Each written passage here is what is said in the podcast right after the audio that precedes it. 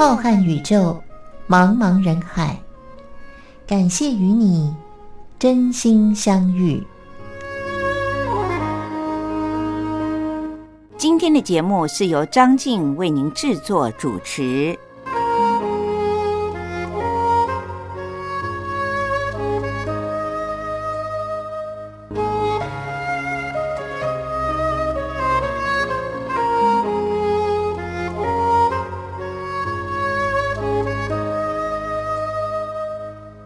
听众朋友，大家好，我是张静，很开心又在每个星期天晚上零点十分，光华电台所播出的《真心相遇》节目当中，张静可以陪伴着大家一起听听优美的音乐，和您聊一聊有关于科学或者是医学方面的新知识。有时候呢，张静也会为大家介绍一篇好的文章。当然，这些文章都是张静自己读了以后心有戚戚焉，才会在节目里面和所有的听众朋友们分享。那么，在今天的节目当中呢，张静就是想要和各位听众朋友们来介绍一位在台湾非常知名的，他在退休之前呢是台北荣民总医院神经内科的教授兼主任，也就是我们一般人所说的。老人家看失智科的主任兼教授，虽然他现在已经满了六十五岁退休了，不过他仍然在台北的荣民总医院当特约医师，还是有门诊的。同时，他也到台北国立阳明大学当临床兼任教授，所以是一位退而不休的老人家。这位女性的教授呢，她经常会发表文章，从过去到现在，和大家一起分享。以前她在职场上还年轻的时候，分享的都是告诉老人家要如何的预防自己脑部退化，也就是现在所说的罹患失智症。那么现在她退休了，自己也成为进阶的年轻的老人了。他就经常的写一些文章，告诉大家，一个上了年纪的人要如何过好自己的生活，让自己能够快乐，同时也可以经常的维持一些老人家可以做的运动。另外呢，他也告诉您，不论您是独居还是和子女住在一起，要如何的让自己成为一个大家都喜欢的老人家。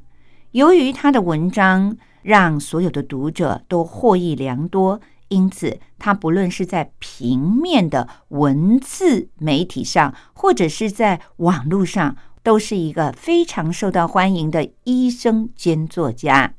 最近呢，他写了一篇文章，让张静觉得好像现在的时代、现在的社会就是如此，因为渐渐的独居的人越来越多，即便是有老伴儿。但是子女在年轻的时候，我们觉得他扬眉吐气，有的是在外地工作，有的甚至于是在别的国家工作。那时候我们觉得多么骄傲啊，都是我们自豪的一个话题。但是今年因为新冠肺炎，就算是您的子女只不过是在另外一个城市里面工作，更不要提是在国外的子女了。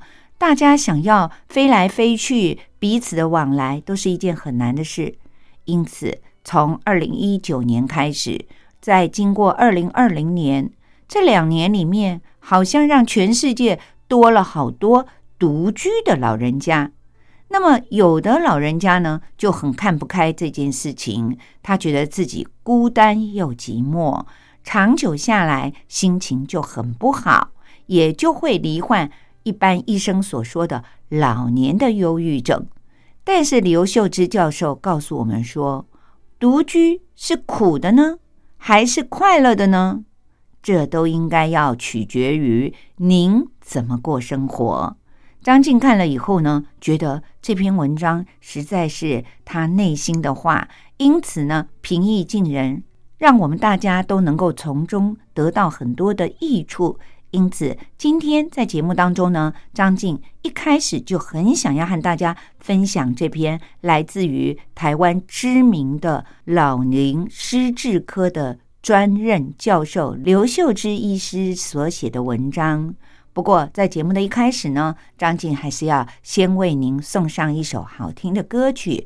今天在节目当中，张静为您点播的几首歌曲呢，都是来自于台湾知名的男歌手罗时丰。为什么会选罗时丰的歌呢？因为和今天要为您进行的节目主题——老年的生活，也是很有着关系。其实罗时丰还不算真的老，不过自从他在两三年前开始所出的专辑里面，总是会有那么一首有关于老这个主题的歌曲。一开始呢，他说“再不相爱就要老喽”，这首歌呢就会大受欢迎。接下来呢，他又有好几首歌都和“老”字有关，因为这些歌曲受到很多人的欢迎，于是他也在网络的节目当中开了一个叫做“老年梗”，谈到的呢都是一些有关于老后生活非常有趣的事情。没想到竟然大受欢迎，让他成为了一位网红。其实认真的说起来，罗时丰还算不上是老人。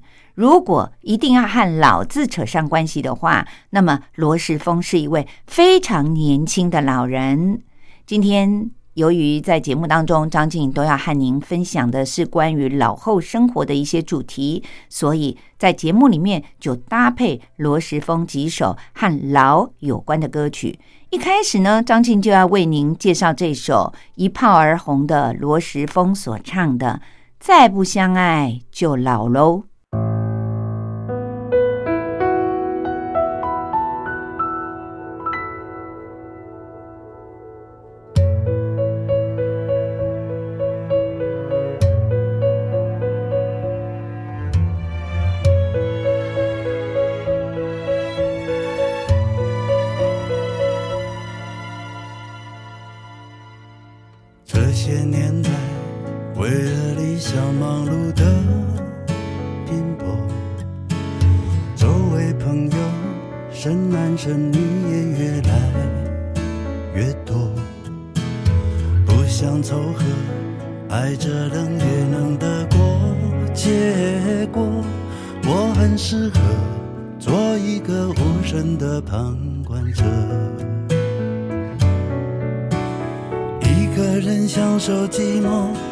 两个人交换彼此的自由，早对爱不为所动，在夜里追剧看主角幸福，我却眼角失守。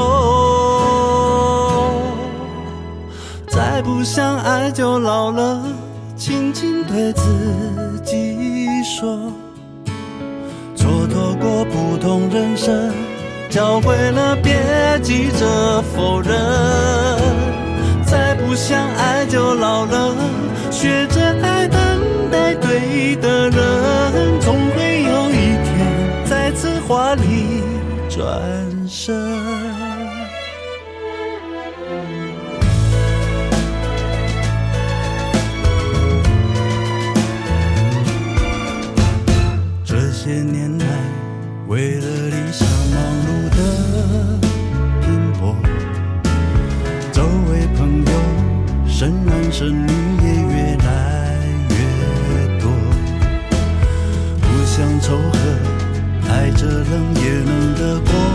结果我很适合做一个无声的旁观者，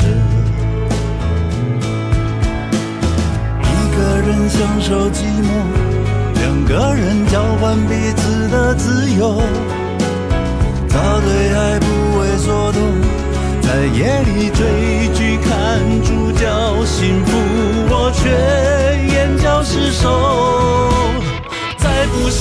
就老了轻轻对自己说蹉跎过不同人生教会了别急着否认再不想爱就老了学着爱等待对的人总会有一天再次华丽转身。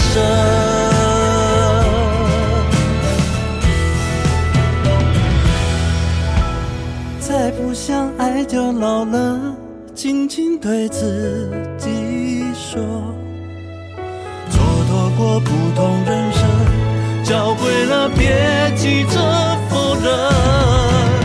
再不想爱就老了，学着爱等待对的人，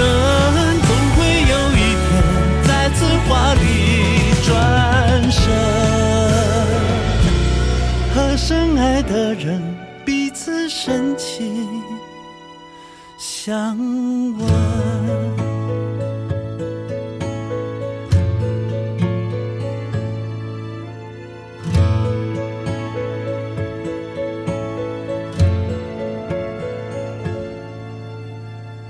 各位听众朋友，您现在正在收听的是由张静在每个星期天晚上的零点十分为您主持的《真心相遇》。接下来，张静就要和大家一起分享这篇我自己觉得看了以后很有感觉，未来就是我老后生活的指标的一篇文章。它是由台湾知名的，也就是被称为是失智科的教授、神经内科教授刘秀芝医师所写的。独居苦，独居乐，端看你怎么过。前些时，我和三位好朋友聚餐谈心，其中一位七十八岁的好朋友，他刚刚才办完自己先生的百日祭。先生的骤然离世，让他心痛又慌乱。幸好都已经各自成家的儿女们帮忙处理了丧葬，还有一些税务方面的事情。再加上他多年来念经礼佛、修佛学的课程，所以心情才逐渐的平静。于是开始了一个人独自的生活。他除了要独自上市场，有时会顺着部落格里面所介绍的郊区步道，一个人搭捷运和公车去践行。偶尔。他也会自己去夜市里吃一些台湾好吃的小吃，回味一下以前和先生一起生活的点点滴滴，并且也仍然维持多年来和先生一起参加的高尔夫球队，继续的挥他的高尔夫球杆。最近他参加教会所举办的日文课程，同学大部分都和他一样是熟年族。老师以日文问候大家说：“各位过节怎么过啊？”有一位配偶也已经病故的，而且儿女们都在国外的男士，他回答说：“他在过节的时候和自己的朋友们去唱了 KTV。”另外有一位七十多岁也是独居的女性，她则说：“我自己搭捷运到淡水去赏月。”我的朋友听到了这许多教友们的回答，他想到这些人过得多么的潇洒，多么的有意境啊！正是他未来生活学习的好榜样。现代人，不论你是不愿意结婚，还是因为离婚或者是丧偶，随着高龄化还有少子化的来临，独居的几率也越来越高。因此，我想到。我们不妨为自己老后的独居生活做好超前部署。我认为，首先，第一，一定要有健康的身体。老年人的健康并不是无病无痛，而是要学会和疾病共存。譬如说，把高血压这一类慢性的疾病控制好，让自己的身体处于一种最佳的状态。生活起居可以不要求别人帮忙，这就是老后独居生活的首要条件。然而，健康的老年就必须要从年轻开始准备努力。例如说，一定要有均衡的饮食、持续的运动、多多的动自己的脑，并且不熬夜等等的生活习惯。那么第二点呢？我觉得就是经济上不能匮乏。年长的人大部分都已经不会乱花钱了。如果不必付一些额外的医疗费用的话，那么开销其实很有限。所以只要有存款或是退休金，也或许还有一些额外的收入，也就是在年轻的时候呢，要努力的工作，那么就可以在老后活得自由自在。当然，如果幸运，子女还愿意每个月给你一些零用钱，那么也请你要欣然接受。第三，参加社团或者是宗教团体，从年轻的时候就参加了社团。不管当初是因为自己的兴趣，比如说参加合唱团了，或许是因为做公益，也或许是因为工作的机会，必须要参加许多各式各样的学会等等，也可以是因为宗教信仰而参加的团体，那么就继续的参加，因为这是维系我们社交网络最好也最安全、最不会被骗的方式。另外。台湾各地也有很多社区大学，或者是六十五岁以上可以参加的乐龄学堂，课程都编排的琳琅满目，一定可以找到自己所喜欢的项目，而且还可以认识一些新朋友。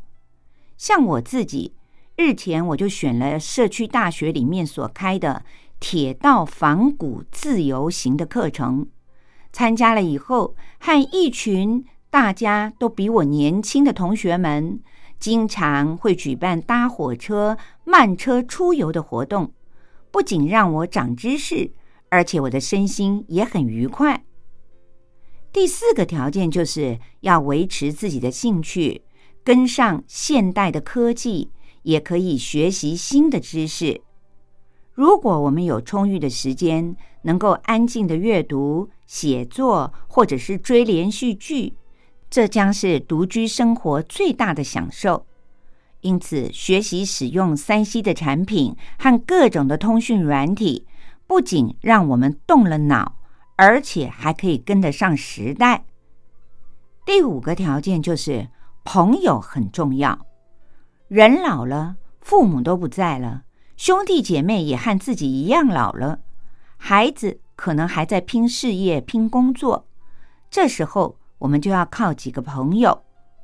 朋友有很多种，有多年深交而且无所不谈的密友，或许在你生病需要的时候可以伸手帮忙的挚友，也有共同的兴趣的朋友，比如说大家喜欢旅行、吃美食、打高尔夫球，或者是读书，那么就可以组成了。在需要讨论的时候，在需要一起吃美食的时候，可以结伴参加的朋友。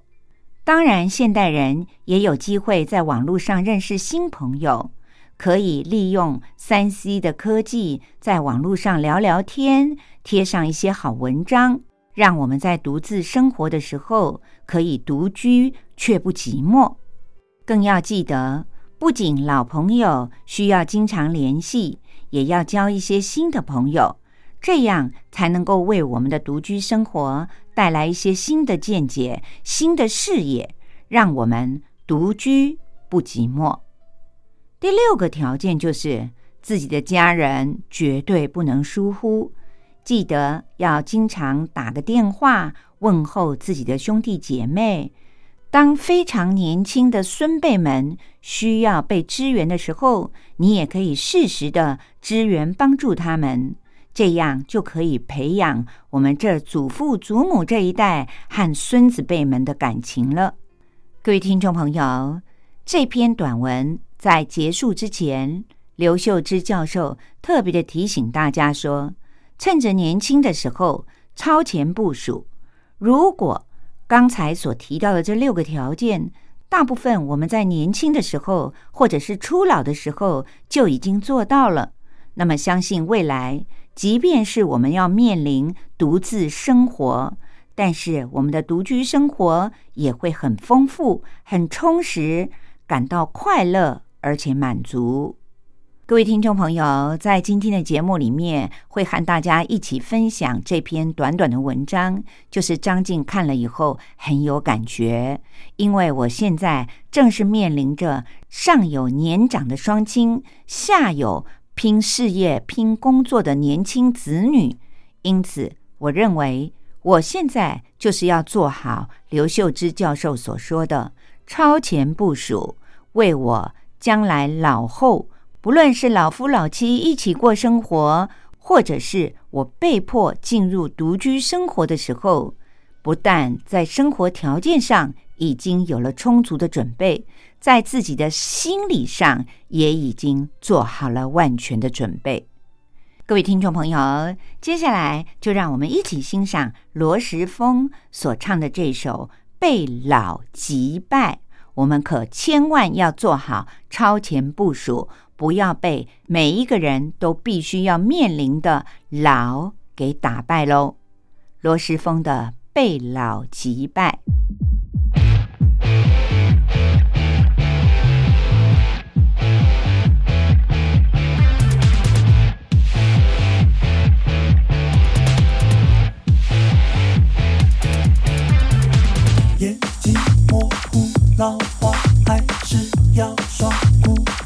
浪漫下趴。卡顿没那么流亮，还是要陪他下厅喝茶。只想当欧巴，帅气的头发，想要出国玩耍，萨瓦迪卡。不输给时间，随时要放电。要比传说，你还会被我电。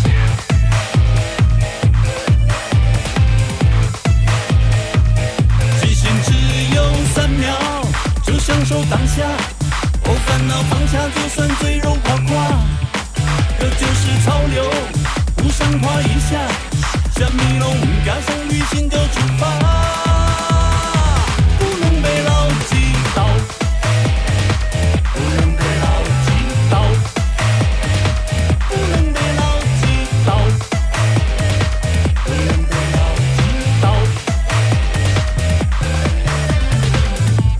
别再说大话。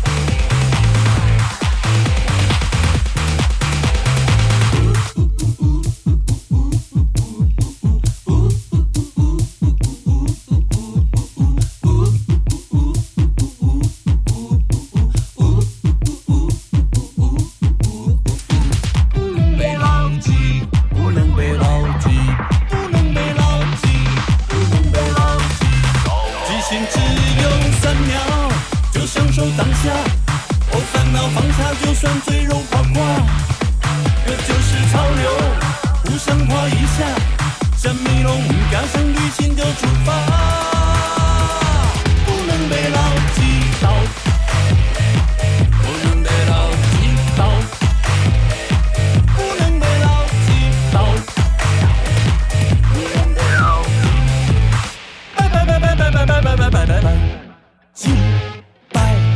各位听众朋友，刚才在前面和大家分享刘秀芝教授的文章的时候呢，他谈到了我们想要有一个好的老年生活，首要的条件就是要有健康的身体。那么接下来呢，张静就要为您分享这则资讯，非常的积极的，对于我们未来的老后生活呢，绝对有一些参考的价值的，那就是最近。在国际世界新闻网上分享了一篇日本长期研究的结论，他们发现素食者的寿命真的比较长。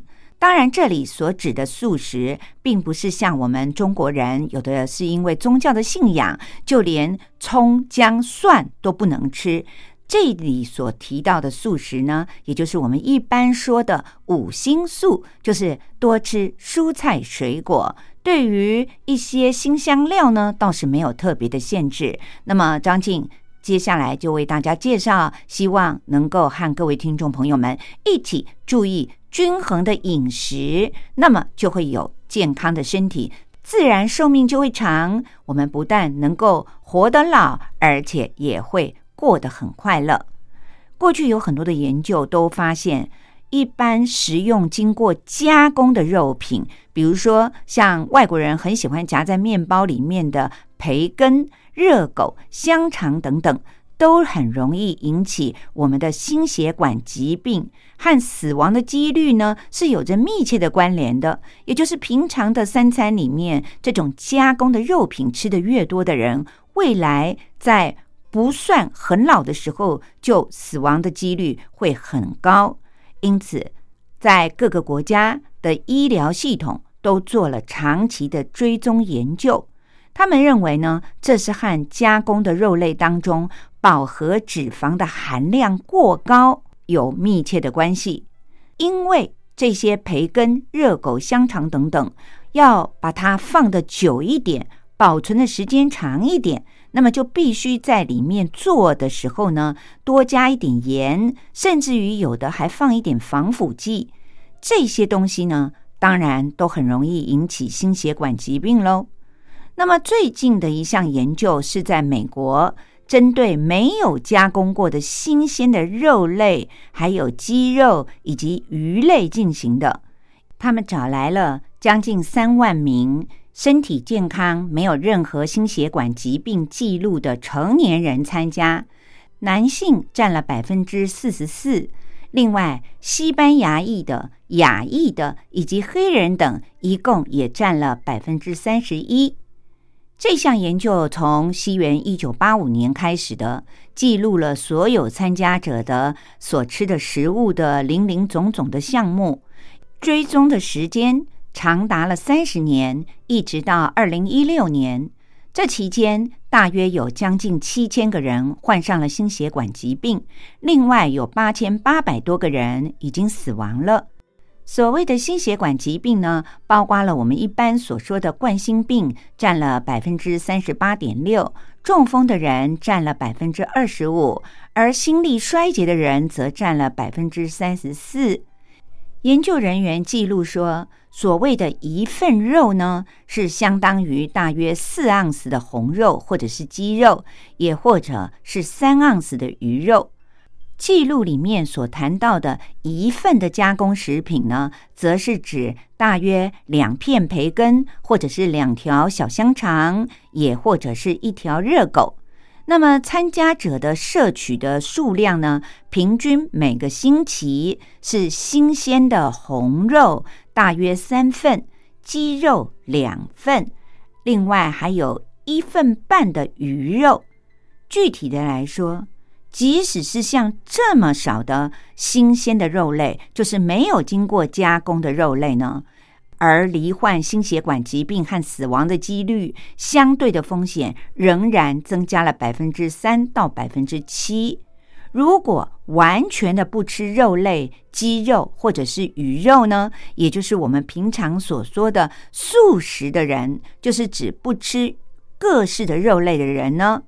他们在日本进行了研究，发现素食的人和非素食的人寿命的长短呢？结果素食的人男性的寿命最终可以增加九年半。也就是将近可以多活十年，而女性如果吃素的话，寿命也可以增加六年左右。因此，对比了美国的研究，吃少量的新鲜肉类的罹患心血管疾病的风险会增加。百分之三到百分之七，而在日本进行的这项研究里面呢，完全吃素食，也就是不吃各种没有加工的肉类的人呢，他们的平均寿命都可以多活六年到九年半。因此，这个国际研究机构他们认为，经过了长达三十年的追踪访问之后，他们得出来的结论是：尽量的不要吃肉类，即便它是新鲜的肉类。当然，吃加工的肉类对于身体不好，罹患心血管而提早死亡的几率很高。大家或许都已经知道了。即便是没有加工过的新鲜的肉类，仍然没有办法和不吃肉的人相比。因为不吃肉的人真的比较长寿哦。这项研究报告呢，已经发表在了二零二零年的世界新闻网上，提供我们所有的听众朋友们作为参考。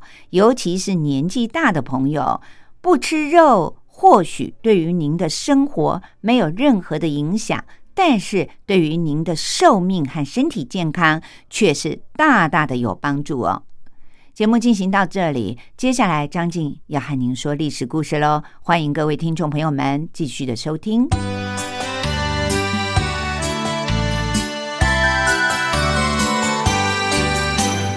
妈妈，历史好难学哦。不会啊，历史就是我们中华民族的故事啊。哎呀，你就把它当成故事来听，这不就有趣了吗？真的吗？听故事当然好玩啊。可是老师上课又不讲故事。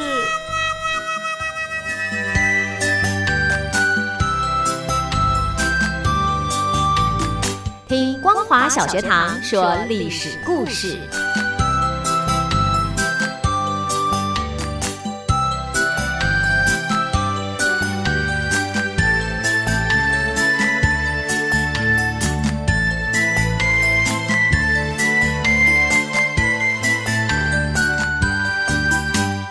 各位听众朋友，又到了张静为您说历史故事的单元了。从今天开始，要展开一个新的阶段。张静将要为您播讲的内容是依据着台湾的华资出版社所出版的一本书，书名是叫做《用图片说历史：从宫殿建筑与王朝兴衰中看见充满欲望与权力的宫廷故事》。虽然这本书里面有很多的图片，我们的听众朋友们看不到，但是他对于历史故事精彩的描述，我相信透过张静的播讲，您应该历历在目。这本书里面所介绍的帝王的宫殿，都不是来自于我们中国，而是介绍了欧洲非常著名的一些帝王的宫殿建筑物。我相信很多的听众朋友，您都听过这些耳熟能详的宫殿。或许还有的听众朋友，您到欧洲去旅游的时候，曾经参观过这些宫殿。我们都知道，阅读是一件很愉快的事情，尤其是阅读历史。历史告诉了我们当时是什么样的文化。张静觉得翻译。编辑这本书的作者许如红，他在自序里面所写的，清楚明白的解释了张静为什么挑选了这本书来为我们的听众朋友们介绍。他在序里面是这样说的：遍布全世界各地的每一座宫殿，都是人类宝贵的文化遗产，作为帝王将相权位的象征，他们受到了特别的关照。雄厚的财力、优秀的建筑设计师，还有技艺超群的能工巧匠们，造就了宫殿建筑的卓越和辉煌，也映照着君王权势的强盛和武力的强大。因此，不同时代的历史、宗教和文化倾向，都可以在宫殿建筑上看见深深烙印的痕迹。单纯的就艺术的层面来看，没有任何建筑能够比宫殿更具有时代的意义了。尤其在宫殿的建造过程里，统治者们大部分都顺应了建筑发展的必然规律，从而能够使得这些具备了时代特征的建筑历久弥新。十九世纪之前的欧洲是人类文明发展史里非常重要而且又独特的一环。不同的民族冲突，还有疆域领土的争夺，宫廷内部的权力拉锯紧紧的交织在一起。宫殿建筑也在历史的跌宕起伏中，成为了诠释欧洲文明的重要线索。这些建筑物历经了罗马、哥德、文艺复兴、巴洛克、古典主义和洛可可式等不同的风格，也成为了人类历史的重要组成部分。因此，在这些时代背景之下，帝王的英武与昏庸，王妃的宠爱与哀怨，权臣的忠诚与狡诈，在宫殿这个舞台精彩的上演了。权力和财富所造就的骄奢淫欲的生活，利欲熏心的斗争，都可以作为后人对于历史的借鉴，也留下了很多未解之谜。带着这些疑惑以及对于历史的关怀，这本书对于欧洲宫殿背后的历史进行了系统的梳理，挖掘宫殿背后的动人故事。希望能够透过通俗易懂的方式，揭开宫殿建筑像迷雾一般的神秘面纱，聆听它动人的心跳声音，让我们体会人类历史长河当中每一个精彩的段落。各位听众朋友，在我为您介绍完了位于英国的西敏寺之后，张静霞利用今天历史故事的单元，和大家介绍一个是属于维多利亚女王和亚伯特亲王的博物馆。我相信很多的朋友到英国去旅游的时候，都一定会去参观大英博物馆。而且大英博物馆的收藏品呢，也经常的会在全世界的各个国家里进行巡回的展览，因此它是大家对于英国最为熟悉的一个博物馆。所以很多人都误以为大英博物馆是世界上收藏品最多的博物馆了。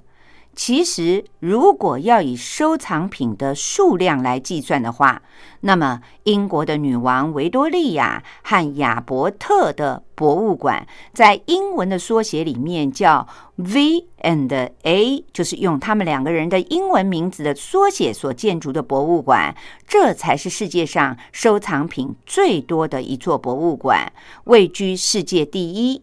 他的收藏品的丰富超乎了一般人们的想象。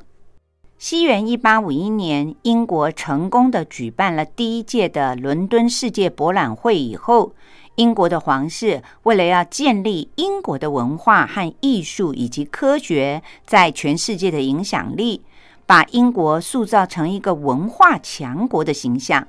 于是，就在南肯辛顿地区新建了规模庞大的、集合了大学、博物馆、音乐厅和公共空间于一体的建筑群，而 V and A 博物馆也就是其中重要的一项建设。新建这座博物馆最大的工程，就是维多利亚女王的先生亚伯特亲王了。在维多利亚的三个哥哥相继去世之后，维多利亚女王在十八岁登基，成为了英国的女王。本来她宣称要仿效伊丽莎白一世终身不嫁的，但是她后来遇到了她的表弟，就是科堡公国的王子亚伯特，两个人迅速的坠入了情网。亚伯特王子非常的具有魅力，举止优雅，学识渊博。而且很喜欢艺术、音乐，热衷于建筑，并且还会击剑，可以说是文武双全，被公认为是会走路的百科全书。维多利亚女王因为爱上了亚伯特王子，所以亲自的选择了自己的丈夫，放下了身段，主动的向亚伯特求婚。对于早就已经习惯王室婚姻背后的利益纠葛的英国民众来说，这段真诚而且浪漫的爱情实在是非常的珍贵。西元一八四零年，二十一岁的维多利亚女王与比她小了三个月的表弟亚伯特王子结婚了，并且也在日后成为了欧洲的模范夫妻。维多利亚女王因为患有遗传性的血友病。这种疾病呢，传男不传女，所以他们两个人很顺利的，一共生了九个孩子。四个男孩子当中呢，却有三个遗传了这种疾病，在幼年的时候就发病，这使得维多利亚和亚伯特都悲痛万分。而五个女儿却都活泼可爱、健康的成长了。不少的欧洲的王子们都来求婚，希望能够以和英国的王室结成亲家为荣。这些英国的公主们先后的嫁给了西班牙、俄罗斯，还有其他的欧洲王室。他们生下的男孩子也都遗传到了血友病。这件事使得整个欧洲的王室家族都显得惶恐不安。因而，十九世纪的时候，血友病被称为了是皇室疾病，而维多利亚女王则获得了一个欧洲祖母的称号。因为她一共有九个孩子，四十二个孙子孙女，遍布了整个的欧洲王室。维多利亚女王夫妇都是技艺很精湛的艺术家，也都是伟大的收藏家。除此之外，这对夫妇还委托了珠宝商为他们定制了很多爱情的信物，也促进了整个珠宝行业的发展。十九世纪的上半叶。英国很少有人知道订婚戒指这回事，但是当亚伯特亲王向维多利亚女王赠送了订婚戒指这种爱情信物之后，就刮起了一股流行至今的时尚风潮。每到了结婚纪念日、生日，还有圣诞节，维多利亚女王和亚伯特亲王两个人彼此都会相互的赠送礼物，这些礼物往往都是很精致的艺术品，里面的内容还包括了绘画和雕塑。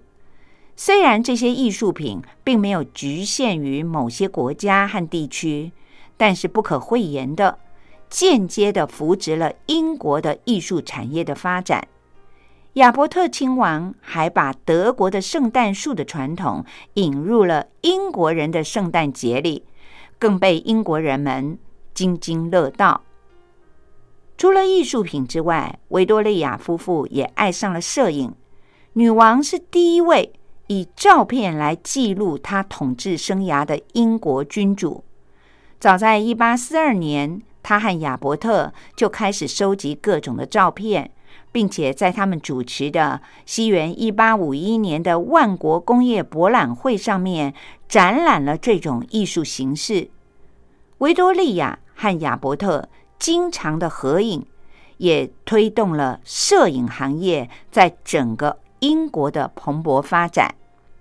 此外，女王还大力的支持表演的艺术，她经常会亲自的去观看戏剧和音乐会的演出。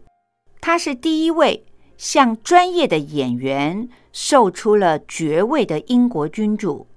他向演员亨利·欧文授予了骑士的爵位，还向女演员艾琳·特里授予了女爵士的爵位。而亚伯特亲王虽然身居至尊之位，却因为来自于德国，不时的成为了英国上流社会嘲笑的对象。万国博览会的成功，却建立了他在英国的荣誉的地位。早在一八四零年，他刚到英国的时候，就发现了英国的百姓们的艺术修养是不足的。他认为政府应该设法提升大众的文化素养，才能够激励制造业者生产高品质、富有美感的产品。亚伯特亲王亲自的主持了万国博览会。从不到两年的筹备时期，到选择场地、募集资金，再到应付很多的反对的声浪，亲自的劳心劳力，他站在舆论的风口上，凭借着过人的眼界和女王的支持，成功的为英国做了最好的宣传。十九世纪号称为维多利亚时代。而亚伯特亲王绝对是功不可没的。万国博览会对于后世的影响，不仅仅是今天我们所看到的世界博览会的盛况，除了带来了很大的商机之外，还有举足轻重的教育的意义。第一届的万国博览会的入场人次就高达了六百三十万人，这是当时伦敦人口的三倍。参观的民众在娱乐当中，借由展览，学会了如何的分辨好的、不好的，养成了艺术的品味。当时的工业文明进而成为了普世价值。同样是工业革命象征的铁路，则成为了搭载观众的重要工具。现在的市区里面常常可以看到的百货公司。更是博览会展示空间和消费模式的延伸以及运用。之后，亚伯特亲王用世界博览会的收入高达十八万六千英镑，这笔钱相当于二零一零年的一千六百一十九万英镑，筹建了大学、博物馆、音乐厅和公共空间于一体的建筑群。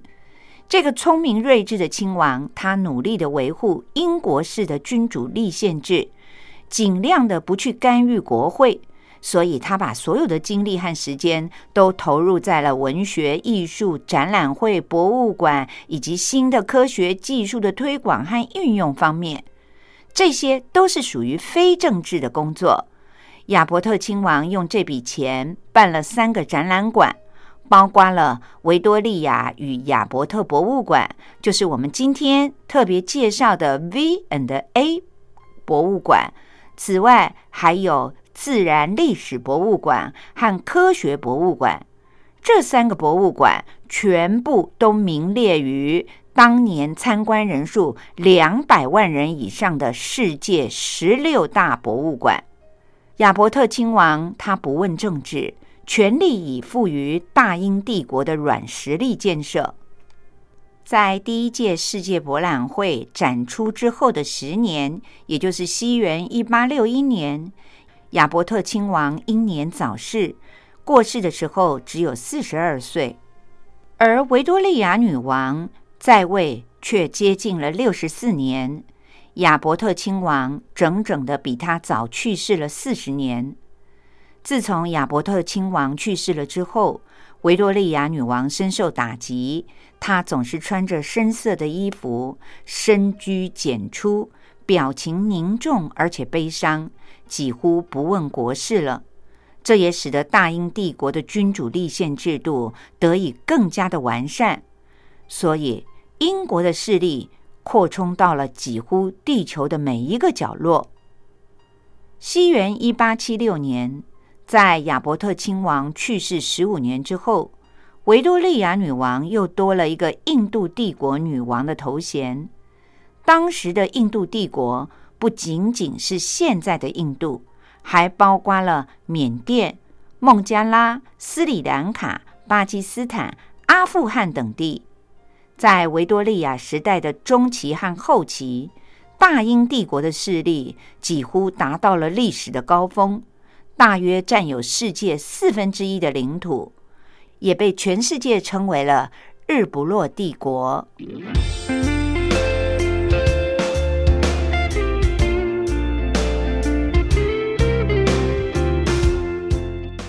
各位听众朋友，我是张静，今天为您主持的《真心相遇》的节目又到了要和大家说再会的时候了。天寒地冻，大家千万要注意保暖。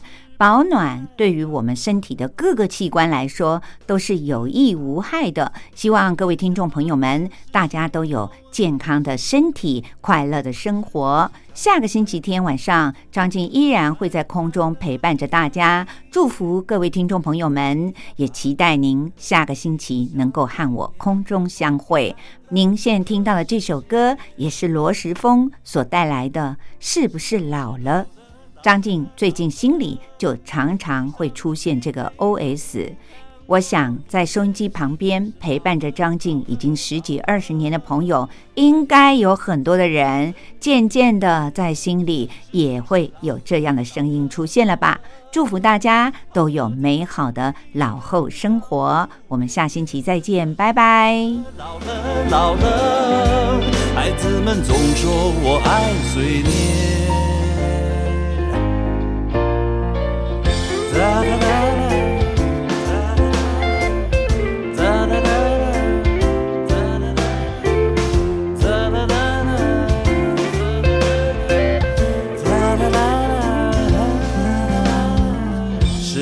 常常在怀念，快不快乐只在一念之间。杂七杂八的恩怨，一笔勾销的信念，放宽心看待这个世界。